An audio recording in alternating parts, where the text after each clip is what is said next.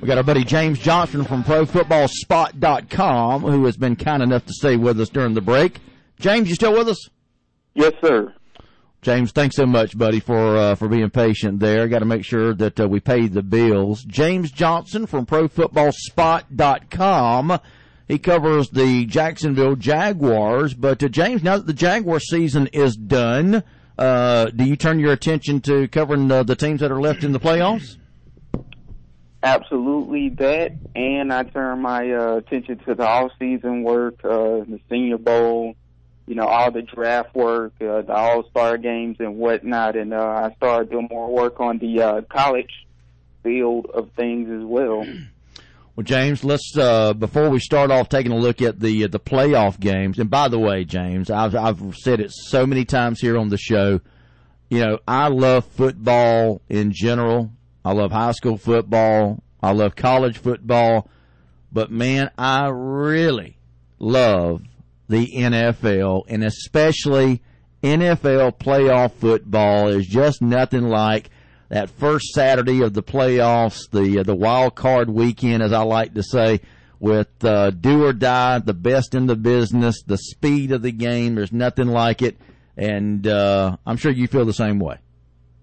Oh, yeah, absolutely. That's where it started for me, my love for football, with the N F L, uh, coming up as a kid, watching the Jags on N B C, and then turning around and watching the Falcons on Fox.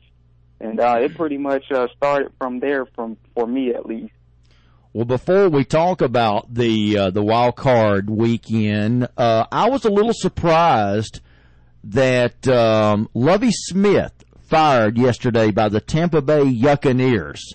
And uh, I thought once he, uh, yeah, James, that's something I like to do with teams, brother. Uh, I like to get, I like to throw in my own little, uh, um, uh, the, my own little names of their teams. But um, I thought that once uh, Lovie Smith survived Black Monday, that he was in the clear. But uh, uh, apparently, uh, not so fast, as the uh, the ownership of the uh, the Bucks decided to let Lovie Smith go. Yeah, the uh, Glazer family down there um, decided to cut ties with them, and uh, it came as a surprise to me and a bunch of other people, you know, that watch football. It came as a surprise, too, because, you know, Lovie Smith only has been there for two years, and he pretty much inherited a big mess there. So his first year, I didn't really hold against him. He didn't have the guy that he wanted at quarterback. As we all know, they drafted Jameis Winston uh, last year, or for this season, should I say.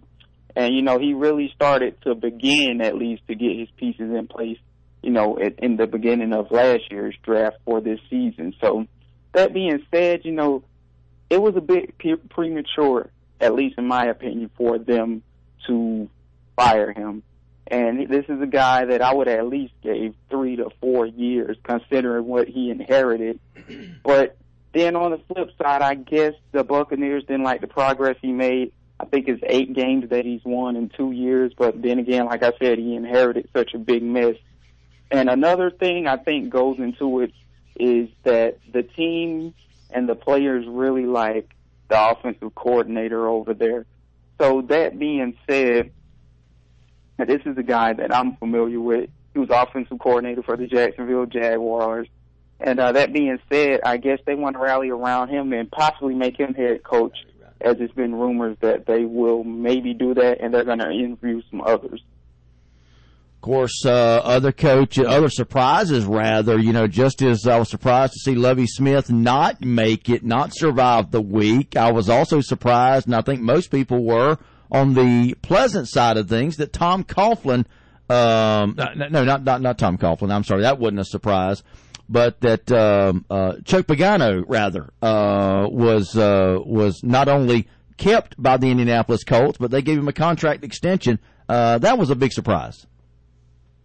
Absolutely, and um, on the um, what I was saying before, on the uh, offensive coordinator, Dirk Koetter is his name. It escaped my mind for some reason. I know you have the moments every now and then too, Phil. Oh, but I Dirk, do. Dirk no, no, not Phil, not Phil. No, no, no, not Phil. Yeah, Dirk Koetter also, of course, former uh, a play caller for the Atlanta Falcons. Yes, yes, familiar with him as well. Worked with Mike Smith uh, in Atlanta, and prior worked with Mike Smith in Jacksonville. So yep. very familiar with him over there. But um, anyhow, as y'all were saying about the um, the situation with, who was it? Uh, well, about, uh, Chuck Pagano uh, of the right. Colts. Was, uh, I was surprised to see him retained. Right. Chuck Pagano, surprised to see him retained as well. Last week, you remember when y'all asked me on this, I thought he was a goner. And I didn't necessarily think the situation in Indianapolis was his fault necessarily, because the G M hasn't really done him any favors there. They haven't drafted particularly well over there, if you ask me. Other than Andrew Luck and T Y. Hilton, uh, maybe uh, Anthony Costanzo, other than those guys, they really haven't hit on their first-round picks, or they haven't hit on any of their other picks. So that situation wasn't necessarily his fault, and I think that their owner, Jim Irsay, might have saw that. But then again, on the flip side, they elected to keep the G M as well, who, once again, I think a lot of their struggles has to do with him and his lack of success in the draft and in free agency as well. He hasn't hit on his free agency picks as well. They spent a lot of money in free agency at points in time, and they haven't been successful at doing so. So I think they should have probably got rid of Ryan Griggs and maybe kept Pagano. But then again, you have situations where if you hire a new G M, that G M's going to want a new head coach. So maybe they didn't want to deal with that. Um, uh, talk about the uh, the Chip Kelly situation. Uh, who do you think uh, uh, Chip Kelly is going to be a candidate for to return to the N F L? Well, Ian Rappaport of N F L Network said the market for Chip Kelly as of now is kind of dry. He did reach out to the 49ers. Of course, you got to think the Titans are high on his list. And now that, as, as you all just talked about, that Lovie Smith is gone from Tampa Bay, you got to think he might be high on their interview list if they don't want to interview uh, Dirk Koetter, Dirk Koetter for the position. Because years and years ago, well, I won't say years and years ago, but roughly four years ago, they tried to interview Chip Kelly, the Glazer family down in Tampa Bay, and he did interview. They liked what they heard from him, but he pulled back and decided to go back to Oregon and stay and uh, coach the, the Ducks over there. So that being said, they got a good relationship with him. They like what they saw, and they liked his interview skills. And they might elect to interview him again for the head coaching position in Tampa Bay. So Lovie Smith's firing could have been the best thing for Chip Kelly, because prior the market was looking a little thin for him. All right, uh, let's talk about the uh, the games coming up uh, this Saturday, and I think this is the first, uh, James, if I'm not mistaken. Normally, you have both an A F C and an N F C game on Saturday, and an A F C and N F C game on Sunday. But this year is a little bit different in that on Saturday we've got the A F C teams playing. And then on Sunday, the two N F C teams are playing. I can't remember the, the, the, the last time that ever happened, if ever. Yeah, I can't remember the last time that happened either. And one thing that surprised me is that the um, one of the N F C games that's coming on Sunday is coming on in the afternoon, if I'm not mistaken. That's the Seahawks and Minnesota game on N B C. You rarely see afternoon games on N B C, at least from the N F L. So I thought that was kind of different as well. If I can recall, I don't think they did that last year either. So uh, something a little different there. But, um, I mean, I like how they set it up, because all of these games are solid, uh, starting from the beginning to the end. Yeah, uh, talk about the first game that we'll get Saturday afternoon. And as traditional, now this is traditional, in that Saturday, you've got the two uh, later games. Sunday, kind of, kind of the earlier games. We'll start off Saturday afternoon at four thirty as Kansas City and Houston go at it on uh, A B C uh, and E S P N. Um, I, you know what? I got to be honest with you. I think Houston is a pretender. I think Kansas City is definitely a contender. And I would agree with you on both of those statements. We know Houston all too well, uh, being that we cover the Jacksonville Jaguars. And believe it or not, I mean, whoever came out of this division, even, you know, our beloved Jaguars, you know, whoever came out of this division the winner was going to be probably the worst team in the playoffs. And that's the case here, as the Kansas City Chiefs, especially on defense, are no joke. And the Texans struggle on offense, and we've seen it. They might not have struggled against our Jaguars, but traditionally, at least this year, they haven't been all that great of an offensive team. And when you look at their stats deeply, against the, uh, at least passing the ball, they're twenty-second. In yards overall per game, they're nineteenth. In uh, let's see, uh, points, they were twenty-second. Excuse me. In the pass, they're eighteenth. And rushing the ball, they're fifteenth. So they're not really in the top tier of any category of any major offensive category. That being said, you look at the Chiefs on on the other side, they are third in points allowed. They don't allow a lot of points, averaging seventeen point nine a game. Uh, they don't allow a lot of yards. They're seventh in that category. They're ninth against the pass, and they're eighth against the rush. That doesn't bode well if you are the Houston Texans, who do play good defense, but I think at the end of the day that the Kansas City Chiefs offense has been hot enough as well to get past whatever challenges the Houston Texans defense might throw at them. So I think it's going to be a low-scoring game for the Texans, and I think the Kansas City Chiefs have what it takes on offense to get past the Texans defense. This game is going to be at Reliant Stadium by, by virtue of Houston being the uh, the A F C South winner, but strange that both these teams are even in the playoffs when you look back at the year that uh, they started with, with Houston starting off awful. I can remember the Falcons beat them forty-one to nothing. They had another mm-hmm. game where they were down like forty to nothing at the half. So wow. to see them come back as a division winner is unbelievable. And then Kansas City started off one and five, but they'll come into this game as the hottest team in the N F L. So again, that'll be the uh, the first game on Saturday. four thirty, uh, Kansas City at Houston. Let's talk about the late game Saturday night. Pittsburgh at Cincinnati. Boy, it's always a good one when these two get together, much less in a playoff matchup. Yeah, and in the past it's been a big-time, hard-hitting matchup and a matchup between good defenses. And not to say the Bengals' defense isn't good anymore, but they're not what they used to be. And we certainly know the Pittsburgh Steelers defense isn't what it used to be as well. So now we're looking at a team that the change, the, the time has changed over there. They're more better of offensive teams than they were defensive teams back in the day. And we got Pittsburgh, who's like second in the passing game. We know how dyna- dynamic they can be with Ben Roethlisberger when he extends plays. Um, Antonio Brown, top five player in the league, hands down, very good receiver. And, uh, you know, the Bengals are no slouch either. Hue Jackson has them playing very good offense. That's their offensive coordinator, who probably is going to be a head coach when the playoffs are over. He has them playing good football over there. Andy Dalton has had the best, you know, year of his career. And furthermore, when A J. McCarron has had to step in in his place, he's been playing very good football. So that is credited to Hue Jackson and how he is good with quarterbacks. Uh, they got A J. Green, obviously, Tyler Eifert, and they even run the ball well. I think they're like fifth in rushing or somewhere in that department. So it's going to be a good game nonetheless. I think the Pittsburgh Steelers will win due to the fact that they have experience there. Not saying the Bengals don't, but they're starting A J. McCarron. And for him to go against a veteran team like the Steelers, you got to go with the Steelers there.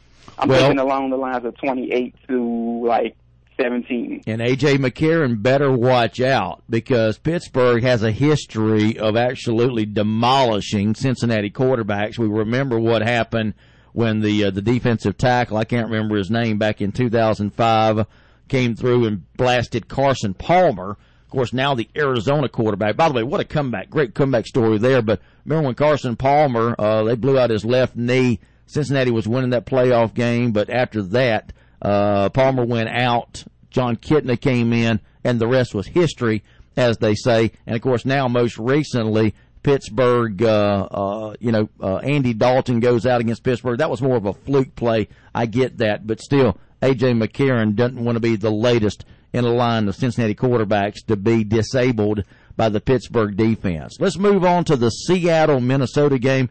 That'll be that early game you talked about on N B C, and that is a rarity for N B C right. to have a day game in the N F L, but so go the playoffs where we see different uh, T V matchups as well. Ought to be a good one. Seattle, I think they are the team to watch for. Minnesota up and coming with Adrian Peterson. It's going to be Peterson and his rushing prowess against that powerful Seattle defense. Yeah, and the weather is going to be an element in this game. Um, they're going to be playing in the um, University of Minnesota Stadium. As we all know, the Vikings are having their stadium built. I think they said it's going to be in the negatives. Uh, somebody said like negative twenty or something. Just some, something ridiculous. And they'll all and, and they'll all be wearing short sleeves. Yeah, just to try and prove a point, right? Mm. That's unbelievable, isn't it? Are it's you crazy. Kidding me? Short sleeves, man. That, that's yeah, mind over matter, right? That's uh, yeah, that's crazy. I, and I've heard, I have heard the same thing about the uh, the weather. Now, is that going to play? Is that going to be uh, an advantage for Minnesota? I mean, Seattle plays outdoors in the in the rain, where it rains all the time in Seattle. But uh, you got to think that Minnesota's going to have the edge just because they are a cold weather team.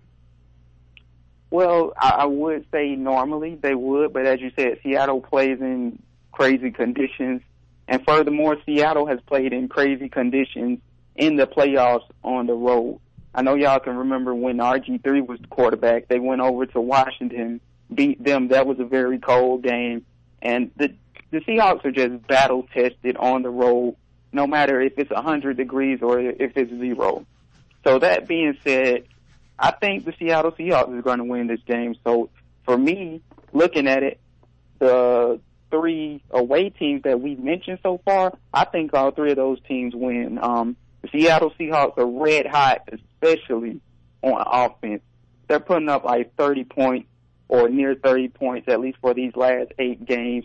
They figured out the passing offense. Doug Baldwin is on fire. And they get Marshawn Lynch back. And Russell Wilson is playing like a top-five quarterback right now. So that doesn't line up well for Minnesota, who is going into this game with a fairly young Teddy Bridgewater, somebody who I really like. Talked about him a lot in the draft, but is Teddy Bridgewater ready for this team, who is pretty much first or second in every major defensive category? I don't think so.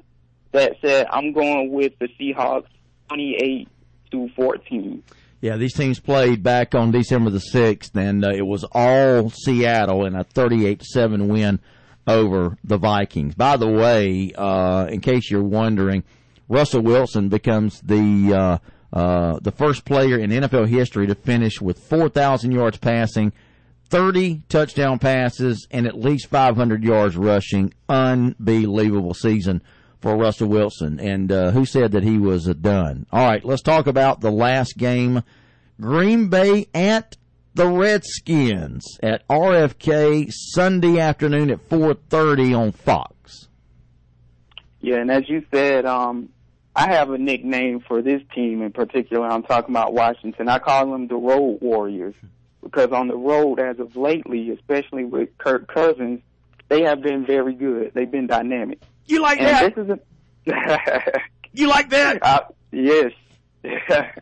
I like, and I'm buying what the Redskins are selling. I absolutely am. And of all the teams that are home, I think the Redskins are the ones that would probably stand the best chance to win at home, as opposed to the Texans, Bengals, and Minnesota.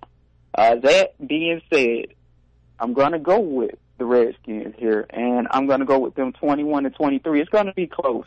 It's going to go down to the wire, but the Green Bay Packers offense isn't where they've been in the past, and that's why I have an issue. And they're going to go on the road, and that's another thing. They might be more experienced in Washington, but at the same time, Washington is at home. That could be an advantage, and I think between Cousins and Jackson and Reed, they can do enough to keep that offense off the field, and they can win this one. Yeah, and I tell you, I, I just don't uh, – I don't have any faith in this patchwork offensive line to protect Aaron Rodgers. If he doesn't have time to throw uh, – really, if any N F L quarterback don't have time to throw, see Matt Ryan and the Falcons, then, um, you know, I don't think he has a chance. So uh, I like Washington in this game as well. Last but not least, uh, let me ask you this, and we'll have to go after this, but Matt Ryan, uh, obviously his lasting impression is the interception he threw that pretty much cost his team a chance at a uh, come-from-behind victory, or actually it was a victory that would have broken the, broken the tie there uh, at the end. But, uh, you know, what is Matt Ryan going to have to do to get back on track? Well, it's, it's not so much – well, Matt Ryan, of course, has some work to do, but it's not so much what he'll have to do. It's what the Falcons have to do. And they have to take some pressure off of him offensively. We talked about this before. They need a better offensive line, as you said. Their interior is not good at all. They need to be able to run the ball a little bit more consistently. We've seen the success Matt Ryan can have when Devontae Freeman can take the load off of him. They need to get him a big-time tight end as well to throw to. Every quarterback needs a big target to throw to because you, it's hard to miss them, plain and simple. It's hard to miss Gronkowski. It's hard to miss Julius Thomas if you're Blake Bortles and Tom Brady. So that said, they need to build around him. They aren't as stable as they've been in the past in terms of an offensive team. And defensively, they're not all that good either. But in terms of Matt Ryan, he, they need to find a way to settle him down when he does drop back in the pocket. Um, another thing, they might want to look into getting another wide receiver to replace Roddy White as well, another young guy out there that might help as well. But I don't think it's all that much Matt Ryan's fault. Some of it is. Some of it is him just, you know, throwing the ball in the coverage where he doesn't need to, maybe need to throw the ball away at times. But then again, that offensive line hasn't been stable at all.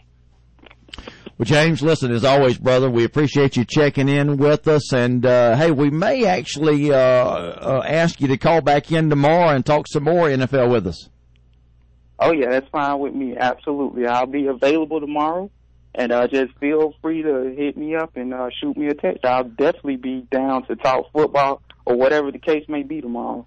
All right, brother. Well, I'm glad to hear that. Hey, listen, uh, James, as always, thanks so much for being with us. Thanks for calling in. And, yeah, I'll, uh, I'll get with you, uh, and we'll uh, bring you back in and continue our conversation. Talking N F L football, one of my favorite topics tomorrow. Yes, sir. Thank you, Phil. Thank you, Monty. And y'all have a good one. You too, man. See you later, James. All right. James Johnson, pro football spot dot com. We'll take a break. When we return, we'll give you a chance to win some uh, free Dick's Wings and Grill. And also, Frank Stokowski. Uh, he is sports director for one of the uh, Savannah Fox T V stations. He's going to be talking to us about his conversation with Tyson Summers and the addition of David Dean and Rance Gillespie over at Georgia Southern. So stay with us. That conversation with uh, my buddy Frank Stokowski coming up after the break. This is The Morning Drive. I'm Phil Jones. He's Monty Long. We are Fox Sports Radio, Valdosta. Good morning. I'm Spencer Van Horn, and welcome to your Fox Sports Radio local sports update. Major League Baseball News Hall of Fame selection was last night, and only two players will cross over to Cooperstown. Luckily, those two players are nineties sweethearts. Center fielder King